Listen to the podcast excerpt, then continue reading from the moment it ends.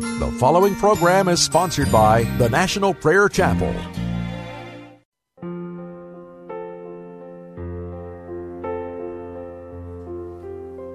A crown of thorns placed on his head.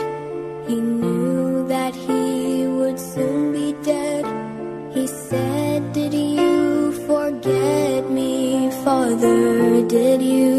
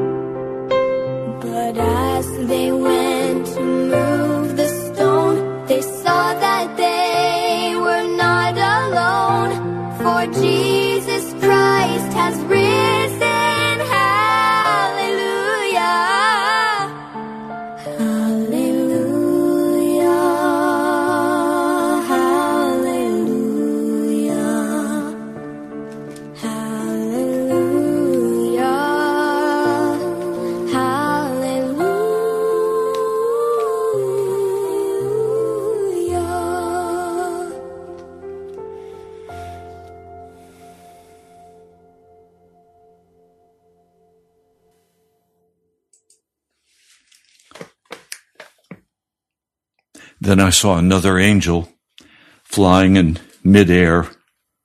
He had the eternal gospel to proclaim to those who live on the earth, to every nation, tribe, language, and people.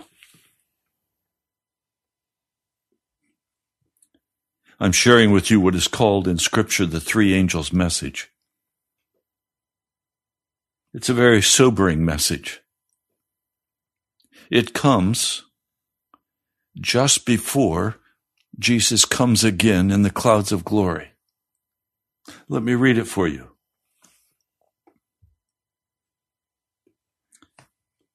He said in a loud voice, Fear God and give him glory, because the hour of his judgment has come. Worship him who made the heavens, the earth, the sea, and the springs of water. The judgment of God is referred to as the mystery of God. The mystery is finally finished. It's a mystery because we don't usually see the God of heaven as a judge sitting against sinners and destroying them. Jesus is the judge. He sits on the throne and all judgment was placed in his hands. Nowhere do we see Jesus while on earth condemning men to death. The woman caught in adultery comes. He says to her when he has written on the on the ground in the sand and the dirt the sins of the Pharisees that stood around him and they leave, he says, Has no man condemned you? No. Well, neither do I condemn you. Now go and leave your sin. So while Jesus was on the earth, he didn't condemn men. He didn't pass judgment. Instead, he loved us and he called us to leave our sin. But now there's a mystery. It's a strange work of God. It is when he destroys the sinners. He did that in the flood with water. He'll do that next time with fire. It is a mystery of God. In Revelation 14:8, the second angel followed and said, "Fallen, fallen is Babylon the great, which has made all the nations drink the maddening wine of her adulteries." A third angel followed them and said in a loud voice, If anyone worships the beast in his image and receives his mark on the forehead or on the hand, he too will drink of the wine of God's fury, which has been poured full strength into the cup of his wrath. He will be tormented with burning sulfur in the presence of the holy angels. And the smoke of their torment rises forever and ever. There's no rest day or night for those who worship the beast and his image, or for anyone who receives the mark of his name. This calls for patient endurance on the part of the saints who obey God's commandments and remain faithful to Jesus. The beast power spoken of here is the same beast power that we see arising in an earlier chapter, chapter 13 the beast coming out of the sea, the sea representing many peoples. He has seven heads with ten crowns on his horns. This is the Daniel 2 image of the beast, Babylon, Medo Persia, Greece, Rome, and now the feet mixed after the 30 year war, feet mixed iron and clay. Well, this beast is an amalgamation of all of these powers represented by animals. Remember, Babylon was represented by a lion. Medo Persia represented by the bear. So this beast power represents all of these kingdoms of man as they stand against the Lord God of heaven. And finally, there will be one world government. And we see that beast power rising now. We're a people of, of state nations. But that's changing, and the beast power is now beginning to take over. And by the way, Ukraine just passed a new law. They are the first nation in the world to pass a very strict code where every person will have to have on their cell phone all of their medical information. It is a total social score. It is the first nation of 666. And with that will come every other nation joining with the United States leading the way or Babylon. And as that takes place, there will be an identifying mark called the mark of the beast or the mark of the one world government, a mark of the one governing power over all of the earth. And if you take this mark, you are pledging allegiance to the powers of darkness and you will be destroyed. You will not be able to buy or sell. Times are going to become very painful and very difficult. Now, what's what's hard to understand in the book of Revelation is that it's snapshots. It's play acts. They're not necessarily in sequential order, although in this case you have the three angels' message and the next thing that it says is, blessed are those who die in the, in the Lord from now on, because many will die a, a, death of martyrdom because they will not receive this mark. And then it says in the next verse, I looked and there before me was a white cloud and seated on the cloud was one like the son of man with a crown of gold on his head and a sharp sickle in his hand. This is the coming of Jesus. Another angel came out of the temple and called in a loud voice to him who sat on the cloud, Take your sickle and reap, because the time to reap has come, for the harvest of the earth is ripe. So he who was seated on the cloud swung his sickle over the earth, and the earth was harvested. Now after that another angel comes and they gather together all the sinners, all of those who've received the mark of the beast. And the scriptures say they're thrown into the winepress of God's wrath in preparation for the final white throne judgment where men will be judged and then cast into the fire of hell. Now, as we've been studying together in the book of Revelation, we have over here in the sixth chapter, the beginning of the seals that are being opened. They are sequential seals. We are currently right now in the third seal of the final reset of the economy and the coming of the digital currency in preparing the way for the mark of the beast. The digital currency will not be the mark of the beast. The mark of the beast is when we make a confession of faith and trust in the beast power. Now, some of you have taken the jab. Is that the mark of the beast? Absolutely no.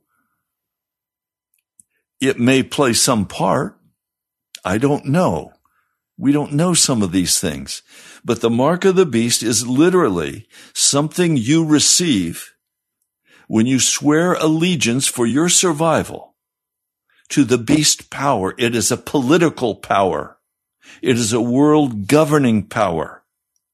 So if you took the jab, so-called vaccine, even though it was not a vaccine, you've not received the mark of the beast. But the day will come when you will take that mark or you will be put to death. So we have these seals.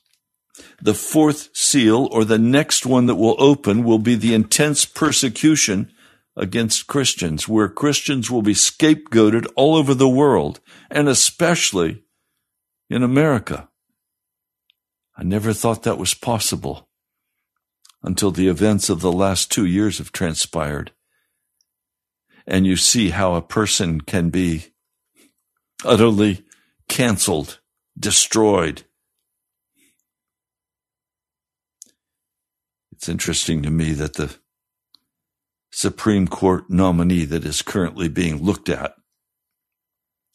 refuses to define what a woman is. But I'll bet she goes to a gynecologist.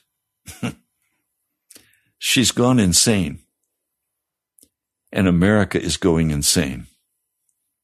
And so we see truth being cast down, lies being lifted up, and lives being destroyed by the lack of truth. So these seals sequentially open, and finally we come to the seven trumpets. Now, the difficulty is where in all of this lining up of seals, seventh seal, and under that seven trumpets, and under that seven thunders. These are all the final judgments of God as he brings about the redemption of his people, and he brings about the destruction of the evil.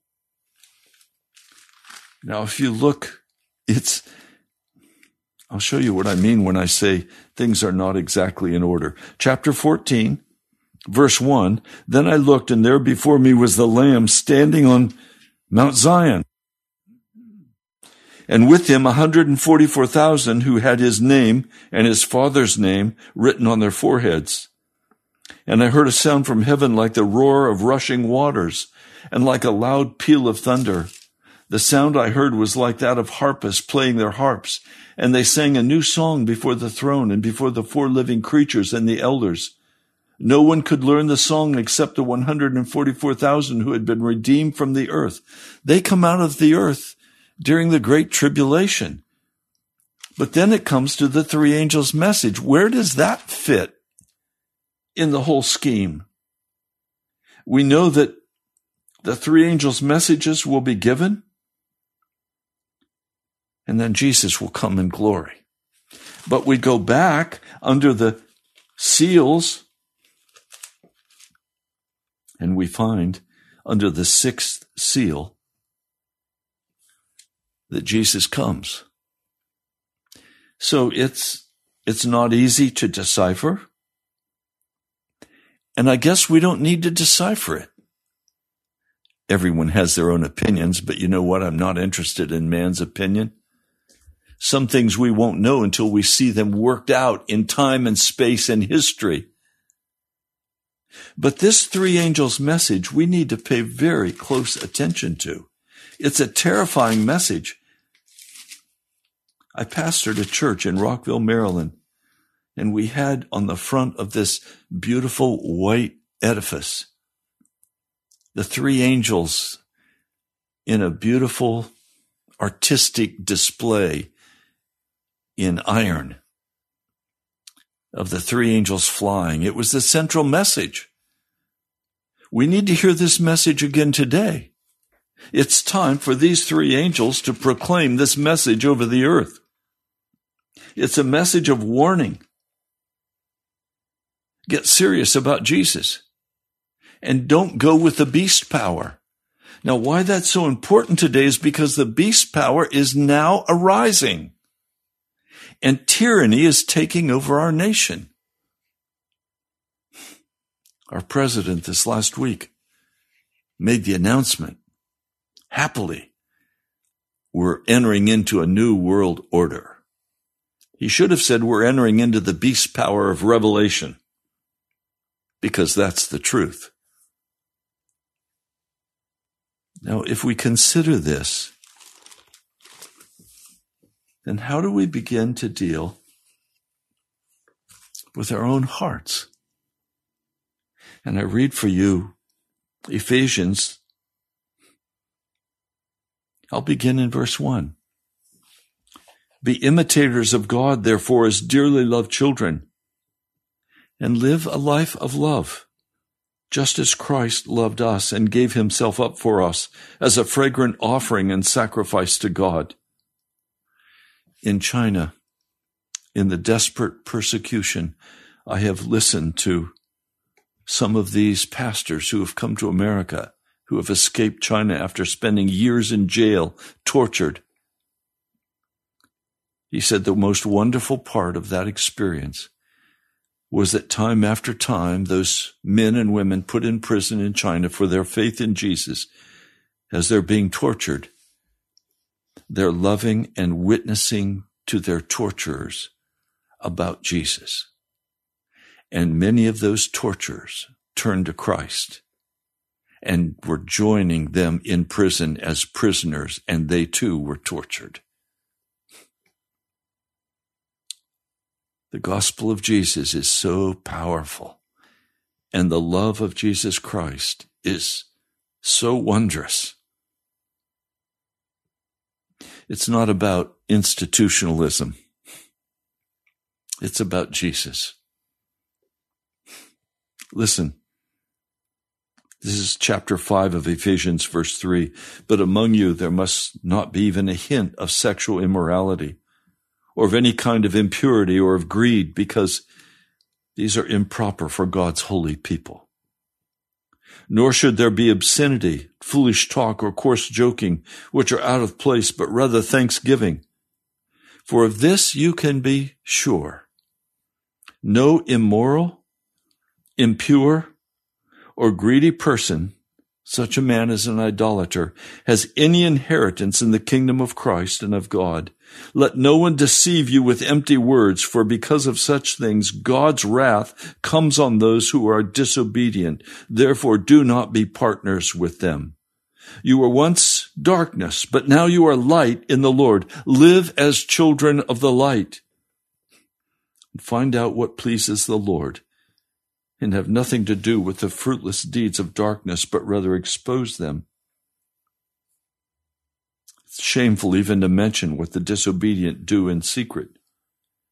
But everything exposed by the light becomes visible, for it is light that makes everything visible. This is why it says, Wake up, O sleeper, rise from the dead, and Christ will shine on you. I like Tyndale's translation. He translates this verse Stand up, and Christ shall give you light. Hmm. Now, as I, as I consider this, I want to come back and I want to share some stories. And I want to say some things that some of you may have a hard time with. You see, in America, we have not allowed the convicting power of the Holy Spirit to touch us. That's why the American church is basically apostate. What do I mean when I say apostate? I mean they have left Jesus. They have turned to false doctrines. Nowhere in that Ephesians passage that I just read to you does it say that a person who has imputed righteousness, that is, a sinning Christian, can go to heaven. It says the wrath of God is on the sinner. And you say, but Pastor, I can't leave my sin. Well, that's because you've never totally sold out for Jesus. And your religion is primarily a self help process strategies for success, workshops and seminars to help you be a better person. No. Romans 6 says you can become a better person by being crucified with Jesus. You see, we've comforted ourselves with falsehoods. And I have been guilty of this also. How have we comforted ourselves? Well, we say to one another, Hey, you're not so bad. You're a good person. Don't feel so bad. I wish I had a dollar for every person has said to me, Pastor, stop talking about the Holy Spirit and how you want His presence and power. You already have Him. Don't worry about it. Be happy. They're lying to me. I know that we have not even begun yet to be sufficiently serious about Jesus. We've been distracted by every kind of entertainment, every kind of money, scheme. We've been distracted by the tree of the knowledge of good and evil.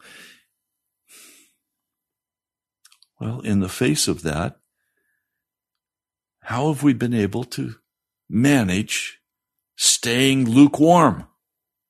Well, because we have said in the American church that salvation and righteousness is a progressive work. Nowhere in scripture is salvation talked about and sanctification talked about as a progressive work. It's not a progressive work.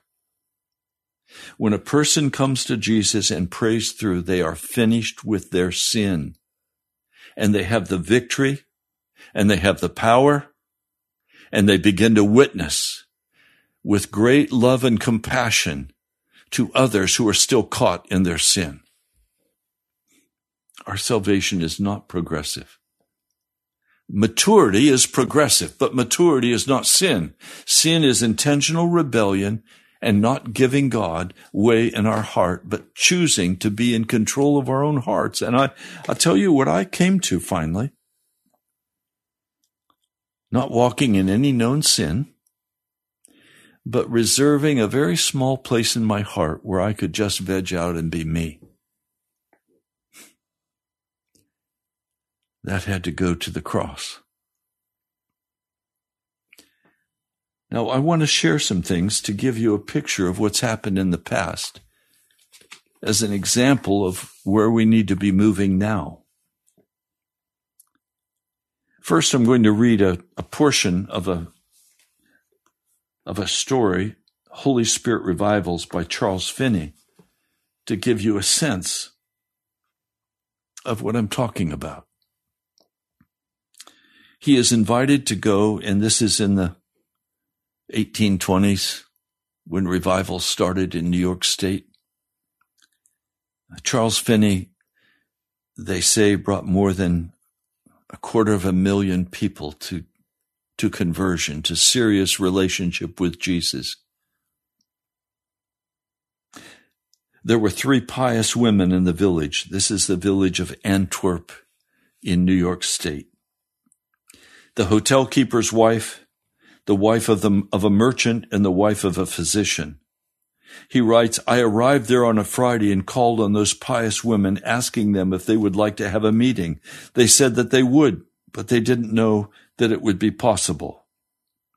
One of the women agreed to open her parlor, and that evening we had a meeting, and I preached to the small audience of people, of about 13 people. I said I would preach on Sunday if I could get the use of the village schoolhouse. The trustees said yes, and the next day the news of a Sunday morning meeting at the schoolhouse spread among the people.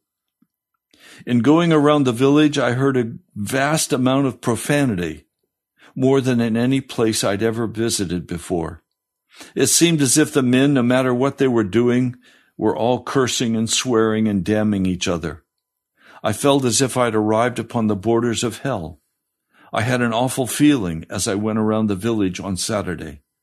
The very atmosphere seemed to me to be poison, and a kind of terror took possession of me.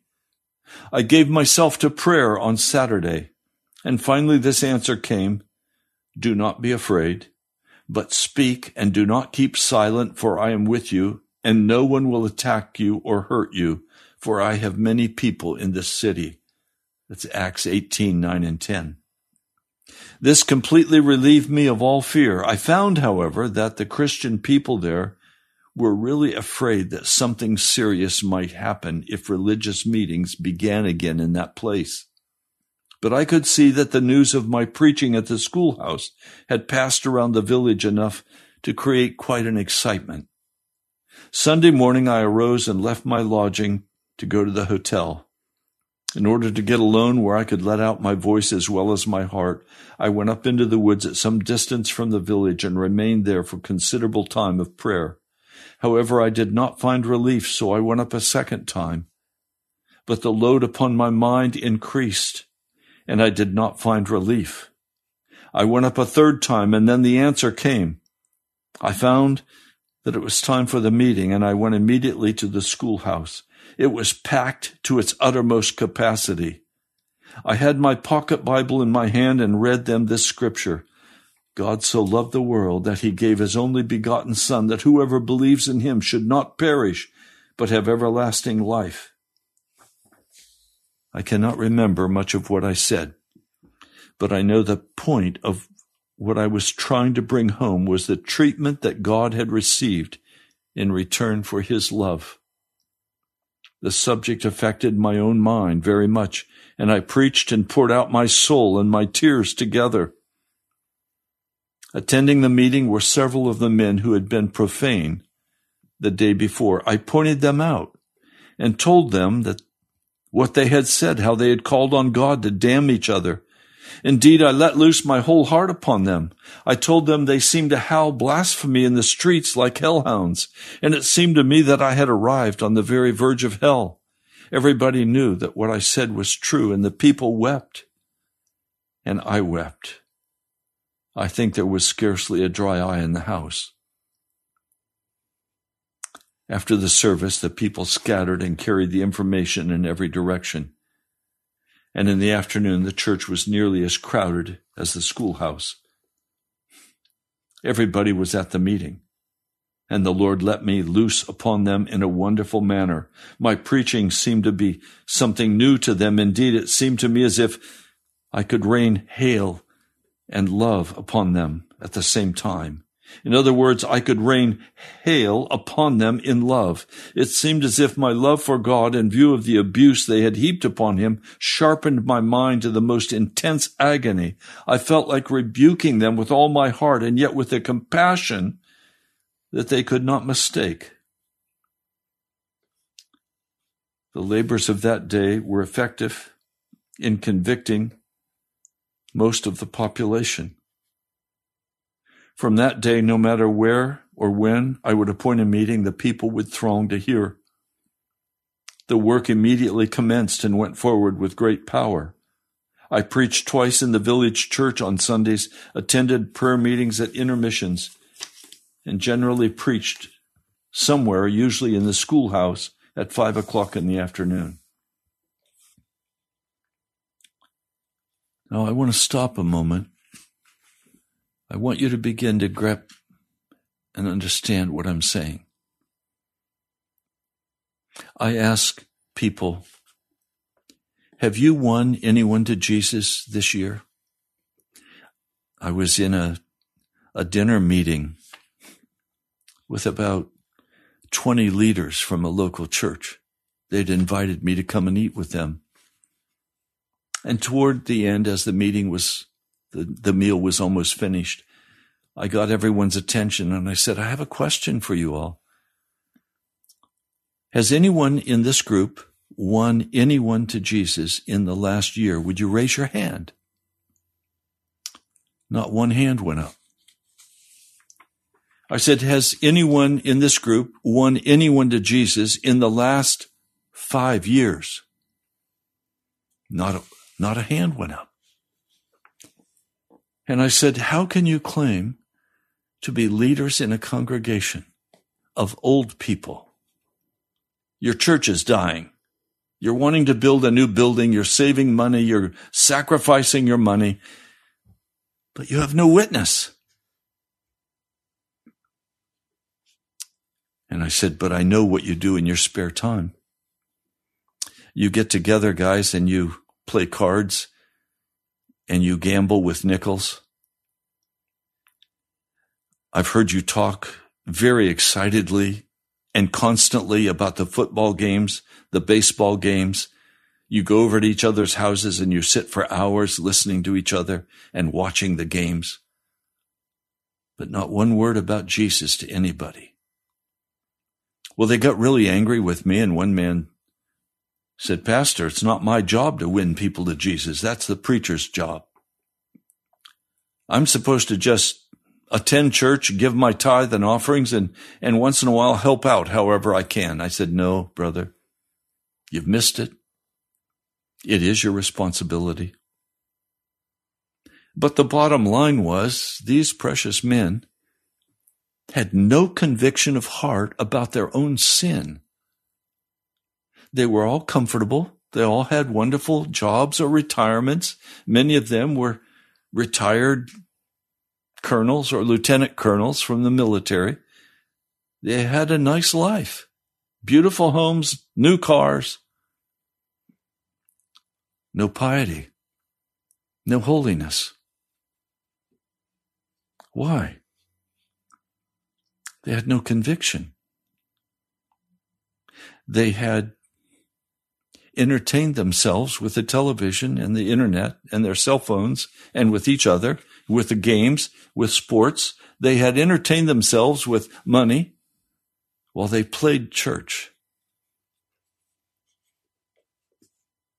How does that change? Well, let me share. First, how do you begin to have conviction about winning someone to Jesus? You, you begin to have conviction by thinking about them and feeling in your heart how sad it's going to be on the day of judgment when they're sent to hell because you never cared enough to witness. Well, why wouldn't you care enough to witness? Because you yourself were a sinner and hiding from God and hiding from people and being unwilling to go to the bottom with Jesus and confess who you really are. And you've convinced yourself that it's a progressive work and I'm making progress and I'm doing the best I can do. And Jesus is just going to have to put up with who I am because this is who I am. I want to tell you in these stories that I read. People fall down under conviction and they weep. How does that begin to happen? By thinking in your mind about the inventory of your soul.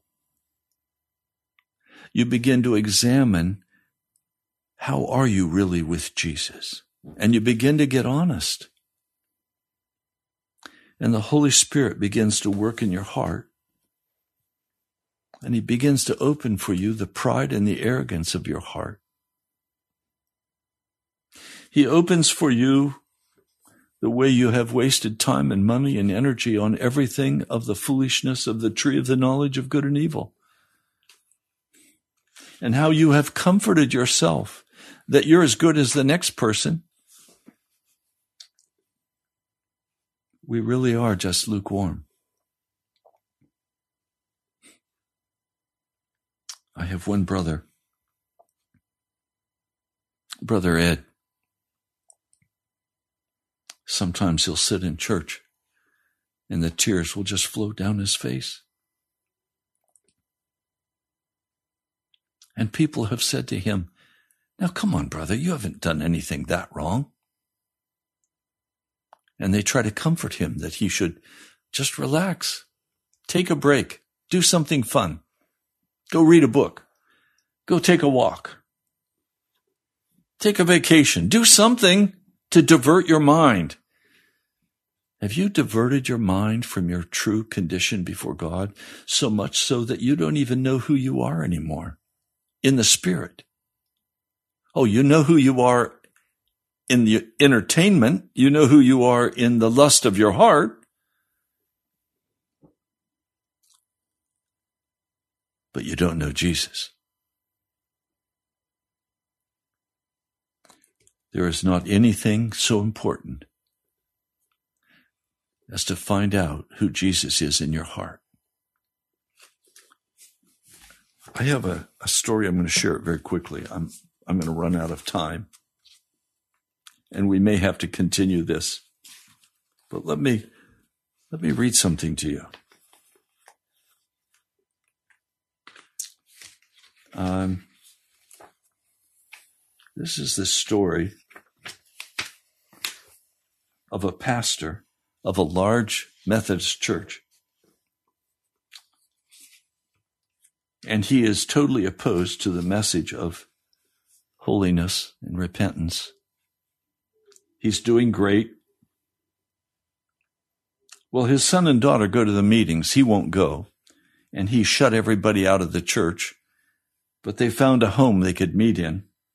And his, his son and daughter go. He drug his daughter out by her collar, said, You're never allowed to come here again. But she came back. And she got on her face before God and she honestly repented. Now the story comes. The son and daughter arrived home. They went into the room where his father was sleeping, believing his daughter to be upstairs in her bed, but she called out to him and said, Father, I disobeyed you last night. I just had to go back there or go to hell. Now, Father, I'm ready and prepared for my punishment. The son was standing at her side with his head bowed, pleading for the salvation of his father. This is a very religious man, a, a pastor, a Methodist pastor. Go to bed and let me alone, the father said. No, father, I want my punishment. I disobeyed you and I'm ready. At that he gave a yell and he bounded out of bed and he fell on his knees and went to crying for mercy. Why would he do that? Well, frankly, because he's been confronted with the knowledge of his sin most of us will do everything possible to avoid being confronted with the knowledge of our sin so that we can have a comfortable mind and not be upset and not be disturbed. Well,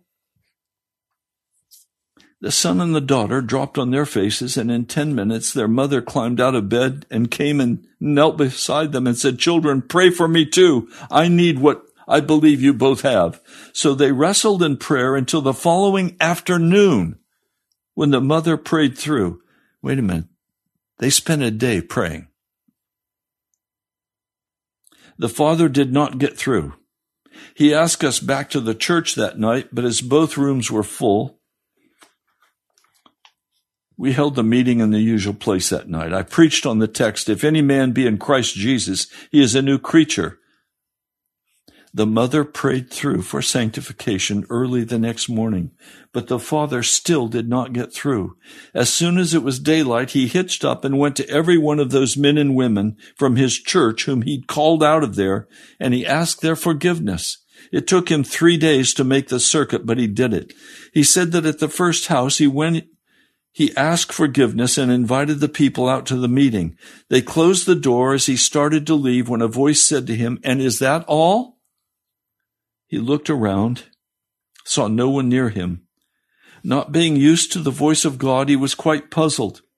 By the time he reached the gate, he heard the same voice again with the same words. He said that if he had to go back, and he fell on his knees before those people and really asked their forgiveness. He knelt before all 300 members of his congregation. And then we came back to the church and we spent three weeks there every night trying to get right with Jesus.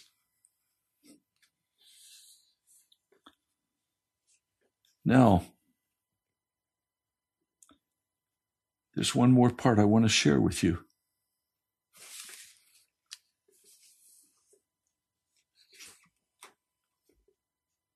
This pastor and his wife, she prayed through, got victory, and began to praise Jesus and worship him. It took him five days of prayer and agony before he was finally willing to be honest about his sin and lay his life down before Jesus. I could read you account after account after account of what happened in revivals. And always it was the same. It was people finally getting a hold of the fact that they were lost sinners and that their religion would not save them. And they had to get down and humble their heart before God and before each other. And when they did, it often took hours or days before it was finally finished. And when they came through, how did they know they were through? Because the peace of God entered into their hearts and the power of the Holy Spirit came into their lives. And they became powerful witnesses for Jesus Christ. You can't win somebody to Jesus when you haven't been to the bottom about your own sin. Until you've sorted through those memories of the past and brought them before the Lord. Until you've made restitution for those you have wronged. Until you have forgiven those who have hurt you. That takes time. It is not a progressive work. If you think your sanctification is a progressive work, you will never get through and you will say, it's okay if I'm a sinner because this is the best I can do. No, the work of grace is by faith. It is a sovereign work of God that he does in our hearts as he deals with us to the very bottom and then gives to us the gift of being truly made righteous. The word righteous in the scripture, in the Greek, it's dikasune, and it simply means innocent. But we pretend innocence when we know we carry in our heart a load of guilt. We know we carry in our heart a cynicism and an anger and a bitterness. We know we carry in our heart the memories of past failures. Now, some can go to a psychotherapist and work those out but then it's just a human dealing and a sympathizing with our behaviors. No, if you want real deliverance, you're going to have to go to Jesus and get on your face. And you're going to have to stay there and pray as long as it takes until you finally come through and have the victory. I don't know how long it will take you. But I know it's taken me a great deal of time and effort and energy and crying out before God. Many times I call people to pray with me. Part of the struggle I have at the National Prayer Chapel is I, I ask people to pray and they'll pray one time and then they're finished. And it's a prayer that is basically a bless me, bless us. We're good people, aren't we, God? Well, that kind of prayer doesn't even get into the throne room of God. Jesus doesn't even hear it. It hits the ceiling and bounces back like a bullet to pierce our hearts. No, if you want to get serious with Jesus, you're going to have to take the time, do the inventory. This is not an emotional, there are emotions, but this is not really an emotional job. It is an intellectual understanding of what my sin is against God, what his wrath is against me. And I then begin to deal honestly with that wrath because he is a real person and he is the judge. Sometimes I've enjoyed listening to Judge Judy as she asks her piercing questions to unveil what they don't want to talk about. That's what the Holy Spirit does with us. He asks us those questions and we can blow them off. We can blow them off and go about our lust for food and entertainment and friendship and money and all the other human, the human spirit lust that we all were born with. Part of my struggle coming to this radio day by day is how do how do I, in the power of the Spirit, awaken you and call you to begin this process of self dealing with God? It's not belly button searching. It's Jesus searching. And it's being honest with him as a real person about who you are. And as you begin to think about these things and you recall those memories, emotions will flow and tears will flow. And then you have to deal with God on what you did. You understand there's a record of what you did 20 years ago. And in God's eyes, He stored up wrath against you. And you will face the judgment if you don't go back and deal with these issues and lay them bare before the throne of God and begin to understand You're responsible before Jesus. He'll do the work. It's all by faith. It is a supernatural work of God that He does in our hearts. It's not by white knuckling it. If you know the ways of God, He requires that you awaken, that you confess,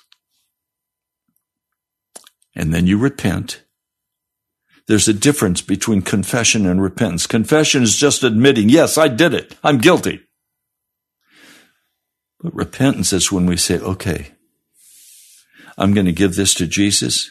I'm going to renounce it in his name and I'm not going back there. I'm done with it. I'm not going to dive back into my anger. I spoke with a person yesterday and she said to me, Pastor Ray, I don't know how to deal with my anger. I'm always angry with my husband. I'm angry. I don't want this anger in my heart. I don't want to treat him this way, but I can't seem to control it. No, I said you won't be able to control it until you come to Jesus and get real. There are hurts in your heart and hurts in your past you've got to have healed. Only the blood of Jesus can heal those. I'm concerned about those of you who are listening. Revival will not come in some magic moment, rubbing a rabbit foot, praying all night, one brother said, Brother, revival's not going to come until we start praying all night. No, no, no, no, no, no. If you pray all night, it better because, be because you're honestly dealing with your sin and confessing and not some hyped up notion about some magic revival that's going to come. There's no magic in revival. It's people getting right with God. It's, it's when we finally admit who we are. That's revival and we allow Jesus to do the supernatural work of redemption in our hearts. It's not religion. It's not institutional church. It's one on one with Jesus. Well, we're out of time for today's broadcast. You've been listening to Pilgrim's Progress. I'm Pastor Ray from the National Prayer Chapel. You can write to me at National Prayer Chapel, Post Office Box 2346, Woodbridge, Virginia, 22195. We're still about $1,700 short before all the pledges come in for this month's radio cost. And I know I'm standing by faith that Jesus will move in your hearts. Some of you have given so sacrificially. Thank you. Thank you. Some of you haven't done anything yet. I invite you to give as the Holy Spirit prompts you. You can do that by going to our webpage, also nationalprayerchapel.com. And there uh, you'll find this broadcast posted later today so you can listen again or send it to a friend. And would you subscribe to our YouTube channel if you haven't done that already? Uh, that will cause more people to hear because Google will spread it further. About 30% of people who find this broadcast do so through Google, searching for us. So go to the, to the webpage, nationalprayerchapel.com. You can give online, and there are many other resources for you. My brother, my sister, thank you for joining me today. Another broadcast of Pilgrim's Progress. I love you. I'll talk to you soon. Savior through Jesus Christ.